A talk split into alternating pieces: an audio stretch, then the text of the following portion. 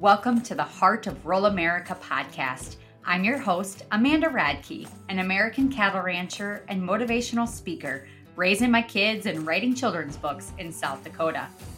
There's a David and Goliath story unfolding in agriculture today.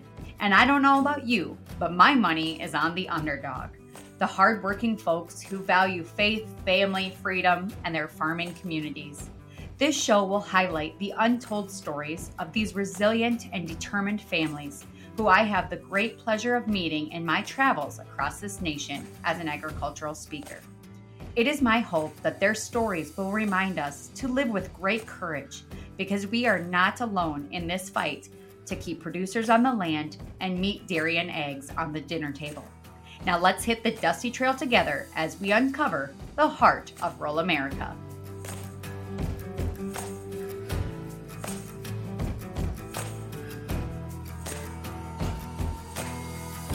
Welcome to the show. Here's my mom, Amanda Radke. It's Amanda Radke back for another episode of the Heart of Rural America podcast. I've got two guys in the hot seat today. I said that last time you were on the show, Chris Earl. Apparently, I want to like put the flame to the fire when you get on the show. But we have two great guests today, and it's going to be a informative, rowdy, everything in between discussion. So, Aaron DuVall of Capitol Angus and Texas Beefhouse, alongside Chris Earl of CK6 Consulting welcome to the show.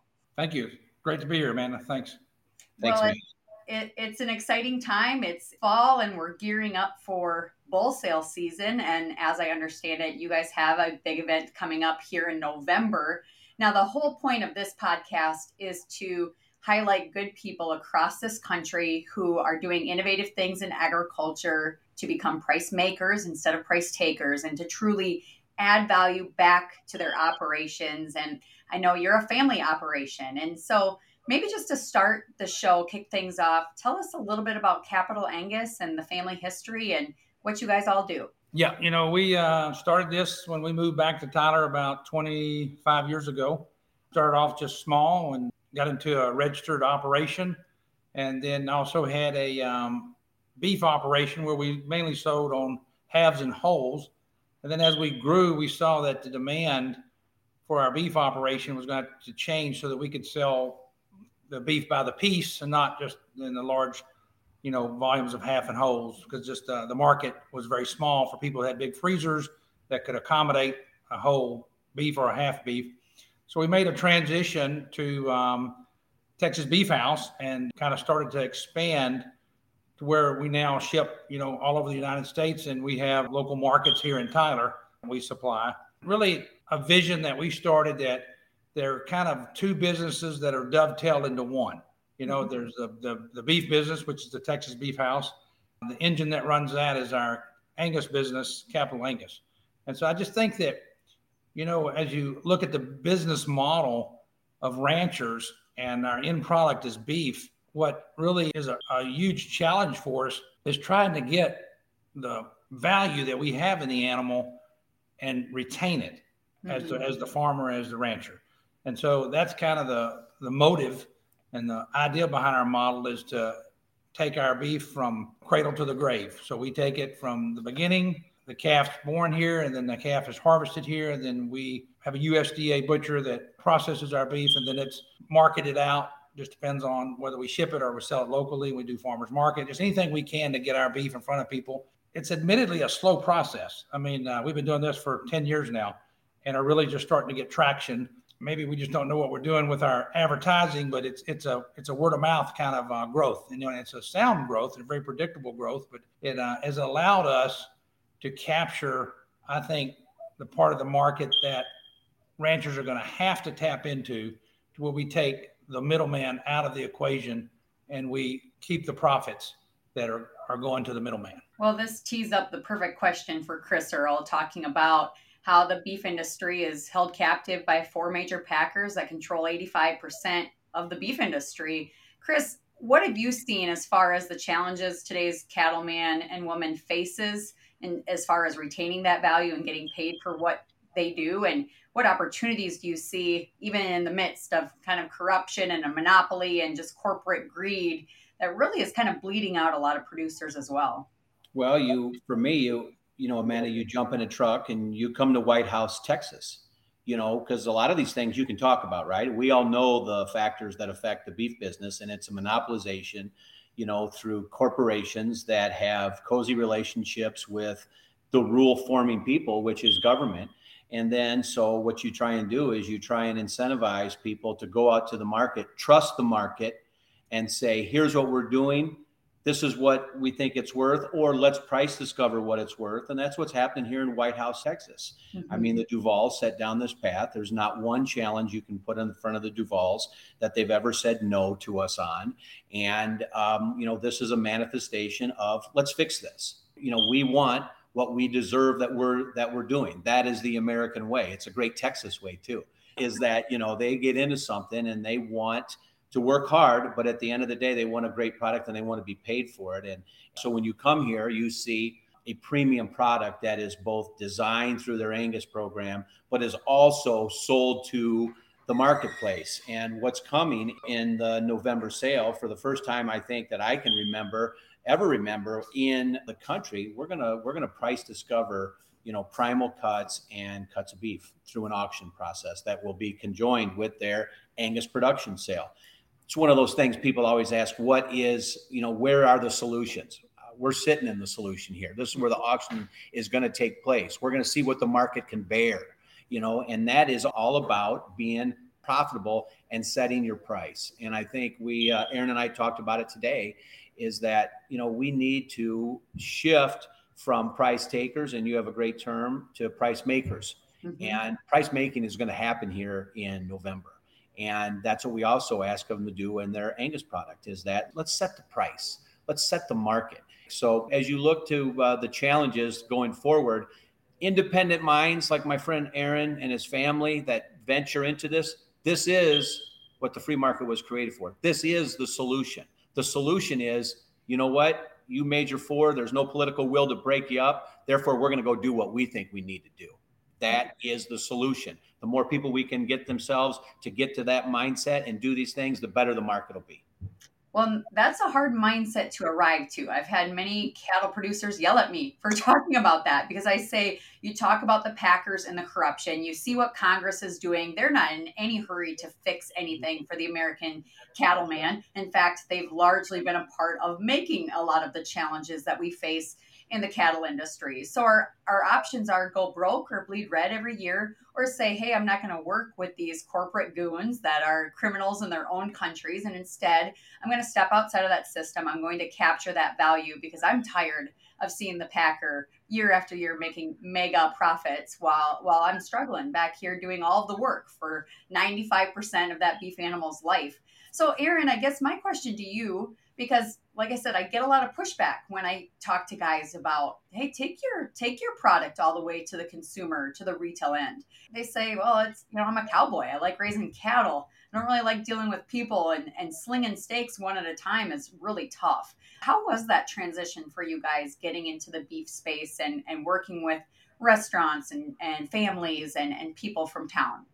Yeah, I think I think you have to kind of first of all size up your market where you live and you know, some people live in rural areas where they don't have access to a market. You know, we live in a more urban area. I mean, we're still rural Texas, but uh, we're close to Dallas and Houston and Austin and places we can ship beef to fairly easily. And Tyler itself's over a hundred thousand people. So one of the advantages of where we ranch is that we have access to a market that, you know, when I sell bulls, I sell bulls to a couple hundred. When I sell beef, I sell thousand people. So my consumer and you know, it's a if you can get in that market, it's a very very uh, stable market in the sense of demand, supply and demand. But it, it is a it's a whole nother business in the sense of grazing beef is is you know what all ranchers are born and bred to do, but uh, harvesting beef and marketing beef and getting into the beef market has been a challenge for us as well. But I think you know the most important thing about our beef product is that it's a a quality product. You can't fudge quality, and if you have quality beef, and Angus bring the most quality, I believe, uh, any breed, as far as when it comes down to set the table and have an eating experience. You know, we believe we're on the we're on the right track with our product. It just it takes a long time to to build a market, so there's there's no shortcuts. I wish you know we could just come out in a year or two and, and have advertising and everybody find us. But also, we do not target restaurants at this point. You know, we're going to start to broaden our scope and uh, target more the, the restaurants and, and uh, steaks, steakhouses, and things like that. But we've really targeted the, the homeowner, the family, and uh, we provide beef to the, the local markets. You know, I think you, you can't expect it to just happen overnight because it's not, but it's steady growth. And I believe in the American way. I believe in the entrepreneurial spirit and the rule of supply and demand. If there's a demand out there, then I want to be the one that supplies them, you know, and I think there's always going to be a demand for good beef. And uh, I think it's time that the rancher steps up and is able to supply that to the market without us taking it on the chin by the middle guys. Absolutely. The Heart of Rural America is presented to you by my dear friends at CK6 Consulting, a cattle business consulting service with a purebred Angus focus. I recently joined the CK6 crew and I would love to connect with you at an upcoming sale. Check out the sale calendar at ck6consulting.com to learn more about opportunities to invest in elite Angus genetics coming from our progressive and innovative clients who truly exemplify what it means to be the heart of rural America. And for all your semen needs, visit ck6source.com, an online stud service that features some of our clients' top performing bulls. Give Chris Earl, Wes Teeman, Cody Fleeman, or myself a call with any questions or business inquiries you may have. CK6 is all about families helping families, and I'm so proud and grateful to be a part of it. Now let's get back to the show. Before we talk about the genetics that make this great beef eating experience possible, Chris, let's talk about the concept of taking beef to auction. I mean, this this is going to raise some eyebrows. People are going to say, "What are they doing? This is crazy." Uh, so, tell me a little bit about the vision behind it and and who you're hoping is is kind of watching online or or in the stands sale day bidding on this beef. Well, just a little bit like you, Amanda. We get as you as you open up and you start voicing an opinion to the public, you get a lot of feedback, good and good and bad, right? Mm-hmm. And one of my feedbacks was I get a lot of restaurateurs that send me emails or call or whatever and and having a meat company myself back in illinois back in the day you know you realize a lot of these uh, because the monopolization also goes to the delivery of the product from the major 4 mm-hmm. is that you know a lot of these places especially maybe a little bit more remote weren't getting their orders filled you know they might order this 100% of their order truck comes in they get 25 to 50% of their order Mm-hmm. So then you couple that with what I see in my everyday life, and that is because of parameters that prime was becoming very scarce. Mm-hmm. And it's mm-hmm. becoming more scarce as, as days on feed are less, as more Mexican cattle come across the border. A lot of this stuff is, is, is coming into America to fulfill consumption, not fill the high end steak need. Mm-hmm. So as I mm-hmm. look at my last 10 or 15 years, as you watch the beef scenario, there's one market that has not been affected and that is the high end steak market. Mm-hmm. You know, as long as I can remember, the steakhouses are full. People go there. The top end of the American people have become extremely wealthy, mm-hmm. which leads to the final piece that really got me thinking was, and I've turned into one of these people, not that I'm a wealthy guy, but when I go eat a steak because I'm getting to this point in my life, I don't care if it's $40, Amanda, or a 100 mm-hmm. I want a good experience for that ribeye or whatever I get. That's $60 difference on the margin. 60. Mm-hmm. So you tell me that if a guy can't get his product, right, and he knows he can price it between 40 and 100 and still fulfill the demand like Aaron was speaking about, he is going to go find that product no matter where it is.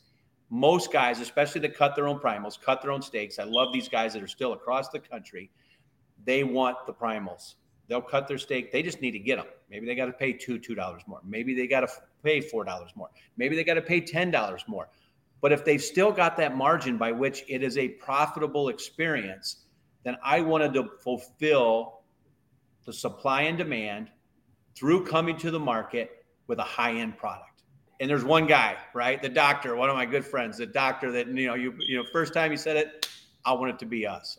Awesome. Novel idea. You know, it's going to be kind of the maiden voyage of this uh, model, but you know, it will. We will adapt to it. You know, this has traction and takes off, and we can find some people that we can supply, then you know, then we will we will be, we will create a a new model, you know. And I think that's what the American way is. It's it's creating a better mousetrap. You know, right now our mousetrap is jacked up, and we need a better mousetrap. So, who's better to do it than the the American farmer and American rancher? Because we're the ones putting all the blood, sweat, and tears into this product. We should capture the benefit of it, and there's no reason in our market that we can't come up with a better model. I mean, everything's becoming so high tech and accessibility, and you know, uh, people all across the United States can access a sale online. Things get shipped every day uh, without it being, you know, under the monopoly of a certain group. You know, so we can find ways around those obstacles, but it just, you know, we have to have the belief that we can create a product that's going to be in demand and that we can bring that product to market. And we have to find our place at the table to bring it to market. And that's kind of what this new beginning is with Chris and this auction is to, to see if we can't find access to the market for our, for the ranching world, you know? Well, and it's it's interesting to me because the media tells us every day the cow is destroying the planet. The politicians are convinced that they can regulate us out of business. Uh, these these celebrities and influencers like to think that we're not going to be eating beef at all in the future. We're going to be eating bugs and their fake meat coming out of the little labs. And yet, the American people say, no, we really like beef. And Chris and I talk about this quite often, but the best thing that the American cattle rancher has is leverage. You have the land, you have the cattle, and you have the supply. But we often give up that third piece, which is the supply, the product that is so beloved here and around the world. And so I'm just very excited for the sale to come. So, as, tell us a little bit about November 11th, sale day. You guys are going to sell the beef first, right? So, kind of what's the format? How's it going to look? And what can people expect? We're still bringing the format together, but it's going to be in the middle part of the day. So, the beef part will sell first. So we're right in a sale barn and, and they have cooler space, huge amount of cooler space right in their sale barn. It's, it's, we got to bring kind of the logistics of, of marketing Angus and marketing beef the same on the same day, but we kind of sense a group of maybe a group of people that are here locally, people for the beef with a, hopefully a very large online presence. So we kind of maybe want to move them in early in the day and then move the purebred people, commercial people in later in the day. You know, the vision is really that we're going to have to be look at the end of the day on an auction process, people make the buy, the process by which it's delivered, the process by which it's consistent, all this stuff has to be seamless. This is the challenge of putting it in front of an auction. So the product of, you know, the product is going to be ready. I mean, no one wants to bid on, nobody wants to bid on something that looks like they're buying it. They want to actually bid on what they're going to get. Yeah. So those stakes, those primals, those things are going to have to be displayed. This is your product. This is wow. not a plastic picture of a steak, right? This is your product. And that's that's part of what you and I talk about and that's that's property rights that's everything that's mine right i purchased that that's mine so we have to have make sure that's all laid out and all constructed and think that it's fairly quickly moving and that that we have the process by which it's going to be delivered immediately and we will have all those things in place prior to that and then uh, and then that moves us into the second part of the day which is really the price discovery on purebred angus bulls be the largest bull sale we've ever had here purebred Angus females, be the largest group of females we've ever offered. And that's because this program is growing very quickly, leaps and bounds. They've adjusted their management systems to create high end animals in volume. And it's impressive to see. So therefore, more more high end animals are accessible to sale. Couple that with what we think we're going to get of a lot of attention from the beef side and the Texas Beefhouse side.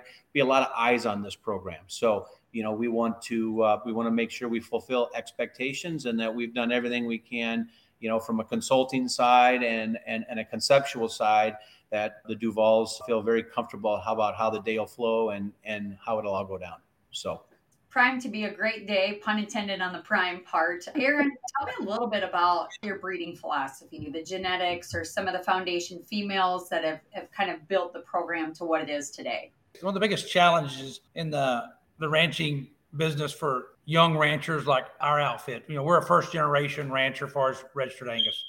And so me and my son Tyler, he's 35 years old, he's our ranch manager. You know, we kind of picked this up from the beginning. We didn't own any land, any cows, anything. So we kind of had to put this all together from the ground up. It just takes time. That's the only reason I say that is it just takes a lot of time to do that. You know, you have to grow this process, but in the end, you just have to remember that quality is what's going to keep you here. You know, at the end of the day, and I met Chris over 10 years ago, and Chris has been just a intricate part of Capitol Angus and now kind of working his way into our relationship with Texas Beefhouse.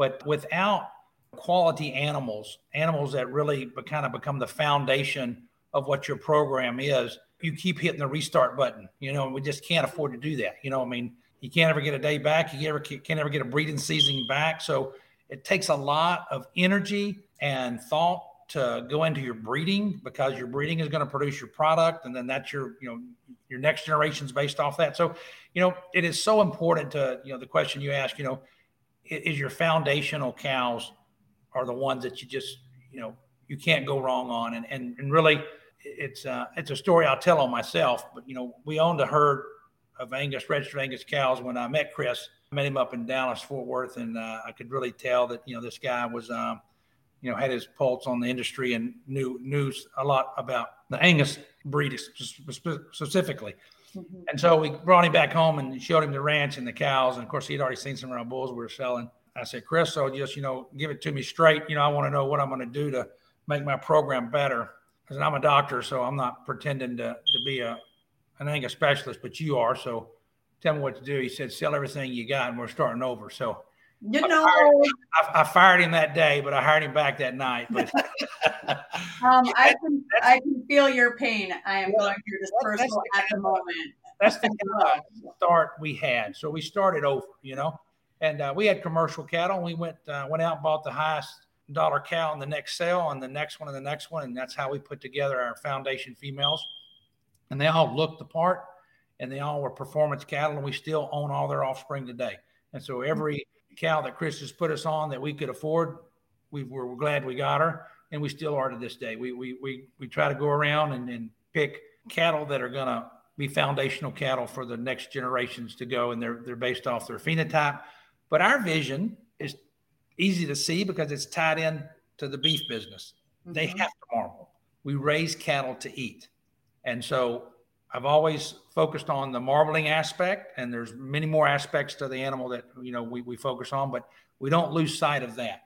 That, that no matter how fast they grow or you know how good they produce milk, you got to be able to eat them, and it has to be a very good quality piece of meat. So that trumps about everything we do is at the end of the day, we we raise our beef to eat, and we don't lose sight of that. We um, are now trying to uh, kind of shore up the the weak spots in our cattle where we maybe didn't look at an, another EPD in the past. We're we're paying a lot more attention to those and trying to kind of uh, fill in those holes like all the ranchers do. You know, we're we're chasing chasing genetics while remaining true to phenotype. I think it's hard to stay on a vision, and our vision is to raise good marbling cattle that pay when you sell them. You know, whether it's you, you, you sell them by the piece or you sell them to a rancher who's going to put them on their cows, they have to produce an end product that's going to be sourced back to them, and and and then that rancher is going to benefit from it. Mm-hmm. And so they have to be heavy cattle and they have to be low maintenance cattle, but they have to marble. And so we we will not lose track of that part of our vision that these cattle have to be high marbling cattle. I love the vision and I, I love just that focus on the leading genetics that lead to that ultimate great beef eating experience. And these are cattle that work in any environment too. And it, it all kind of comes together. And that's what's so cool about Capitol Angus and Texas Beefhouse. The Heart of Rural America is presented in part by Linz Heritage Angus and Meats by Linz. Founded in 1963 as a Chicago neighborhood butcher shop and growing to an international supplier of high quality beef in the white tablecloth space, Meats by Linz is a four generation family owned business. The Linz Heritage Angus program was developed to allow for greater control of the end product, a focus on using elite Angus genetics while also managing the feed, environment, age, and weight of the cattle allows Fred Linz and his crew the ability to source the very best beef produced from the heart of their Angus program, meeting and exceeding the needs of their customers worldwide. Discover more at linzheritageangus.com and shop for beef at shoplinz.com. Use code Amanda20 to save 20% on your next beef purchase. That's a pretty sweet deal, my fellow beef lovers. Working cattle can be stressful at times, but the job is made so much easier with equipment that is safe, strong, and simply designed. I highly recommend Real Tuff livestock equipment for all your working facility needs. We just installed the deluxe chute at Radke Land and Cattle, and it has been an absolute game changer as we run cows through our chute during AI season. It's durable and easy to use, and it's made to last a lifetime. Real Tuff offers a wide range of products, including calving barns, panels, loading chutes, tubs, alleys, and portable working systems.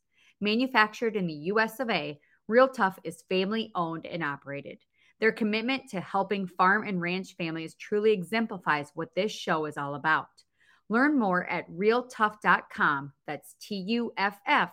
And be sure to tell them Amanda sent you to receive an extra bonus with your order.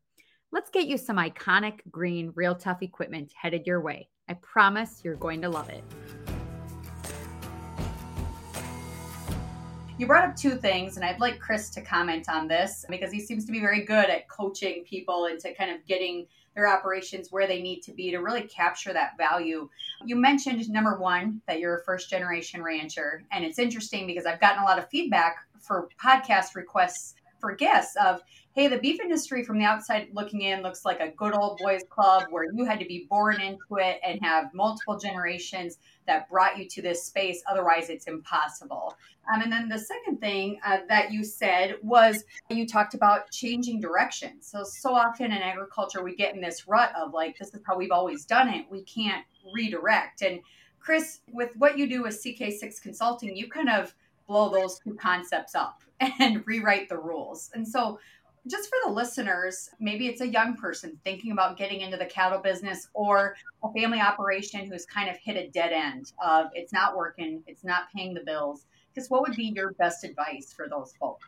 Well, I think every advice on any business, and I, will speak specifically to the Angus or cattle business, you you have to love it. I mean, you have to be passionate about it. And and one way I think people really gauge, you know, if I find this is not a business you want to come to, and think you're going to put your eight hours in.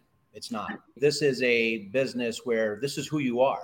I mean, this is how you become profitable is when you when your life becomes, you know, the cattleman part of you becomes who you are because you're going to need that. There's going to be times where just because it's a job you won't want to do it. You know, mm-hmm. there's going to be times that you have to do it because this is who you are. And I think that, you know, so as you come into it, I think that's a must I think it's a must in the business. Secondly, is you have to come in this thing on your toes. And I think that's where we really need to speak differently and really approach the business differently from agriculture. We mentioned in the beginning of the podcast, you know, become become somebody that you're, you know, you're going to want to get to a position of authority and be an expert in what you do, not a price taker, not somebody that's going to listen to your feed salesman tell you how to feed them you know, that's why one thing we had, Tyler's not here with us today, but this is one thing this young man's become very good at is that he has become an expert in all things of cattle production. He no longer will listen to the service guy that's trying to sell you something on what to do. He will figure this out. He will judge his results on the ranches and he will make a determination that way. And I think that's where we need to get to as part of agriculture. If you get that part, this upside in cattle business, the upside in rural America, I've never seen it greater. I've never seen where there was more opportunity for somebody that can be aggressive, work hard, but also is, I want to say, adverse to risk, but risk is not something that's going to back them down. Matter of mm-hmm. fact, risk is probably something that's going to get them up in the morning and get after it because the opportunity out there to do this right now has never been greater. The tools are better that we can use. Aaron didn't speak, but Aaron's a great user of the tools. You know, he didn't mention calving ease. I mean, we focus very hard on calving ease here. You know, we also, I mean, if the animal is not conformational wise, we will move to the next one. You know, they're now where I was one of kind of the leader of that when we started. They now are the leaders of that, which I really try and encourage all my clients and, and, and especially here at Capitol is have an opinion. Tell me mm-hmm. what you like. Tell me what you don't like and then we will adjust from that. So that's all part of branding. And I think Capitol Angus is moving towards branding. So when you see the animal, and I hope people see that in the sale this year, when you see these bulls, when you see the females, and I know so even more as we're sitting here today as we go in the replacement pen, you're starting to see the selection pressures that are defining what they want their brand to be. And that's exciting for me because that makes makes me we're moving to the next level. And I think if you can bring all those things to this business, this business does not have a ceiling in the future. And I think that's exciting. I mean, if you're going to do this way of life and we're going to get up and we're going to do this and work this hard and and maybe have to miss some ball games or maybe have to miss like Tyler, we didn't we forced him to go to his uh, one of his kids' birthday parties today. You know, he was ready to miss it for the cattle business. And I'm saying and I'm and I'm, you know, that's going to have to happen if you're going to do this way of life. Some of those things are going to have to be missed, but the upside of what will come because of that will be greater,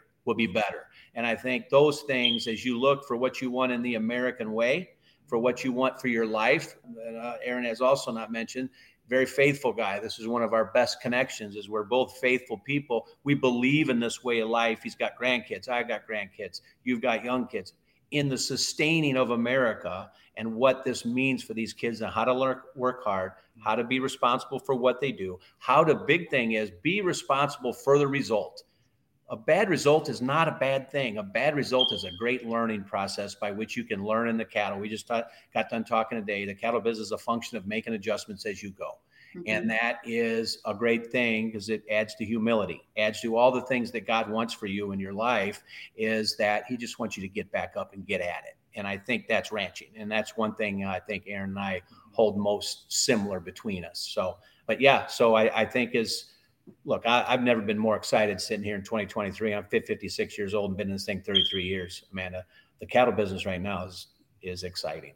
So it is, and I think you hit the nail on the head of what it really is all about is family and and raising kids that have strong faith. And I I can't think of a better way to raise the next generation than on the land, being stewards of these animals, getting to see the full circle of life come to fruition, and putting in a hard day's work. And when things go wrong having a faith in a higher power in, in God. It makes it all make sense. It makes it all worthwhile. It's, it's ties it all together.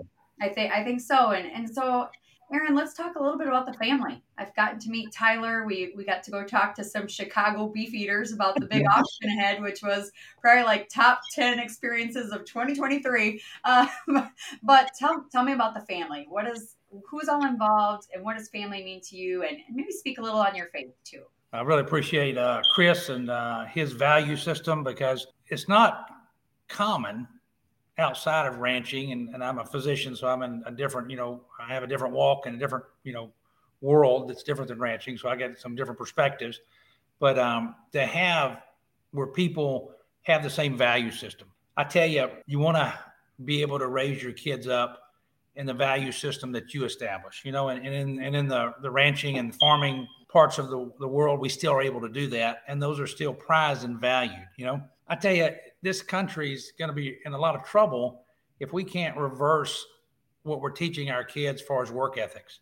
You know, we're raising a generation of people who do not know how to work and do not value work and, and don't understand why they should work, you know? So, one of the interesting things just recently, I'll tell you about this, how it kind of relates to this. We've uh, hired some uh, immigrants from uh, South Africa We've had other ranchers, ranch hands on the on, on the on the farm, locals, and just just around just around this area. There's a different work ethic from these gentlemen that come from another country. They want to work 24 hours a day, seven days a week. We have to tell them to stop, you know, and uh, that's how it was when I was a kid. That's how it was when I was a young man. You just you showed up and they they told you when to go home, and and you were glad you had the job. And now it's like this entitlement generation where no one is expected to work or their first job is you know when they get out of college and they expect it to be six figures and they never had a job in their life you know? And so that that's what we're up against as far as culture. And so how do you break that is that you teach your kids how to work from day one and you put them in an environment where they can work and they have the opportunity to work and you teach them to work. Then you develop this value system that i think has been here since the beginning of time you know that we're to to function as a family we're to function as a unit and when the family unit's strong, everything's strong in our country. When the family unit's weak, everything's weak in our country because all that family unit goes back to God, goes back to our belief system, goes back to our values, you know. And um, we're a pretty tight knit family. Uh, Tyler's is my is our ranch manager, and uh, he has a wife, uh, Samantha Victoria, and uh, they have four children, and they're busy on the ranch all the time and very busy in the beef business. and Anything that needs to be done, these are the shoulders that are against the plow doing it, you know. And my wife, uh, we've been married uh, 40 years this past summer. It's awesome. Yeah, and uh, she's she's the, the, kind of the heart and soul of the whole family and the glue that keeps us together. And uh, she um, watches uh, all the grandkids. So uh, between her and the other grandmas, that's our that's the daycare. The kids spend all the time with their grandparents when their parents are not there. So that's a blessing to us. That's not always possible, but uh, for us it is, and it's uh, it's valued, you know. And then we have our our my daughter she lives here uh, in the East Texas area, and my wife gets to watch her 10 month old daughter as well. Her husband uh, works a similar business, the medical business that I'm part of. So we all we work as a tight family unit. Uh, the whole family does, and so I tell you, the best employees are the ones I've raised. You know, and uh, that makes me proud because they got it right. They got the work the work ethics down they don't get paid a whole lot, you know, and so so uh, you have to cut this part out probably, but you know, uh, they, no, uh, it's real life. They they get paid, you know, for the quality of life they have with their family, and and uh, they pay their bills, but uh, they have different expectations, I think, than people their their age across the country, and and I think that you know you have to value certain things, and then you trade certain things for those values, right? We're always trading time for money and money for time, and so it's a trade off, but it's what you what you put your values on. And, and I feel like we're just really blessed to have the family unit we have and have the business that we're beginning because we think that uh, there's a there's, there's there's no ceiling on this. You know, if we can tap into the market and find our way into the market, you know, and the and the it's real vogue now to sell locally and to buy locally and to eat locally, and so we play right into that because we're local, you know, and this is where we're kind of putting our roots down with our beef business and we're getting the most traction. People want to know who's raising their cattle, what's going into them.